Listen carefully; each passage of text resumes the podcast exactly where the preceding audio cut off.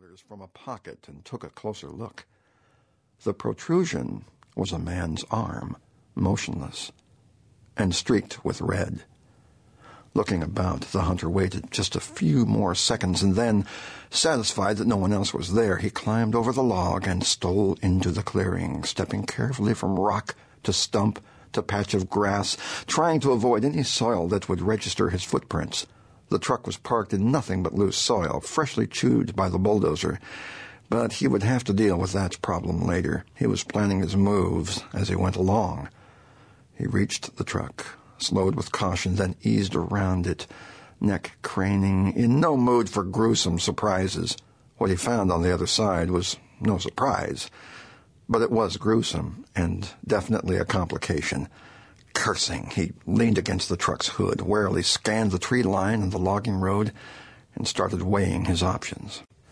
The crumpled body on the ground was obviously one of the logging crew, most likely the foreman who'd lingered alone too long on the site the previous evening, judging from the stiff condition of his body.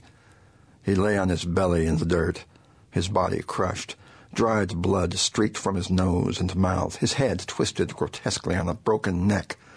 His hard hat lay top down, several feet away, and the ground around the truck was littered with metal shreds of what used to be a lunchbox and scattered, chewed up plastic wrappings that used to hold a lunch. I don't have time for this. The hunter quickly stifled his rage. He needed to calculate, foresee, plan. His gaze shifted to the pile of logs. That might be an option. He could make it look like an accident that would explain the bent, torn, rag doll condition of the dead man. Were the keys in the bulldozer? Leaving his rifle by the truck, the hunter ran to the bulldozer, clambered up on the big steel track, and stepped into the cab. He sank into the worn and torn driver's seat and searched the panel for the keys. then he sniffed a chuckle of realization. Of course, this wasn't in town where idle punks drifted about looking to steal anything not locked up or bolted down, and this machine was no car for joyriding. The key was in the ignition. It had been a while since his college summers with the construction crew, but if this thing was anything like that track hoe he used to operate, he clicked the key over to preheat, waited, then turned the key to start. The dozer cranked to life with a puff of black smoke. His mind was racing, still planning, as he put the mountainous machine into gear and got it moving. Reverse came easily enough. Forward was easier. With careful manipulation of the brakes and levers, he brought the dozer to the back of the log pile, then left it there, still running. Hauling the dead man across the ground would be messy, but it was the only option. The hunter grabbed the man's wrists. The right arm was intact, but the left arm had been snapped above the elbow and flexed like a rubber hose and started pulling. He tugged and dragged the body over limbs, grass, rocks, and debris. The man's head dangled from a wrung neck and scraped on the ground. When the hunter reached the front of the log pile, he let go of the arms. The stiffened body flopped into the dust. Seated once again in the dozer, he edged the machine forward, reaching under the logs with the bucket.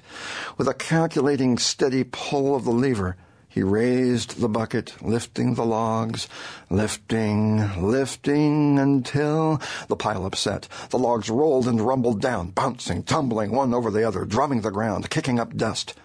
The dead man's body disappeared beneath a jackstraw pile of logs. No time. No time. The hunter eased the dozer back to its resting place, switched it off, and leaped to the ground. He ran back to the idling truck and pocketed every metal scrap, every torn plastic wrapper he could find.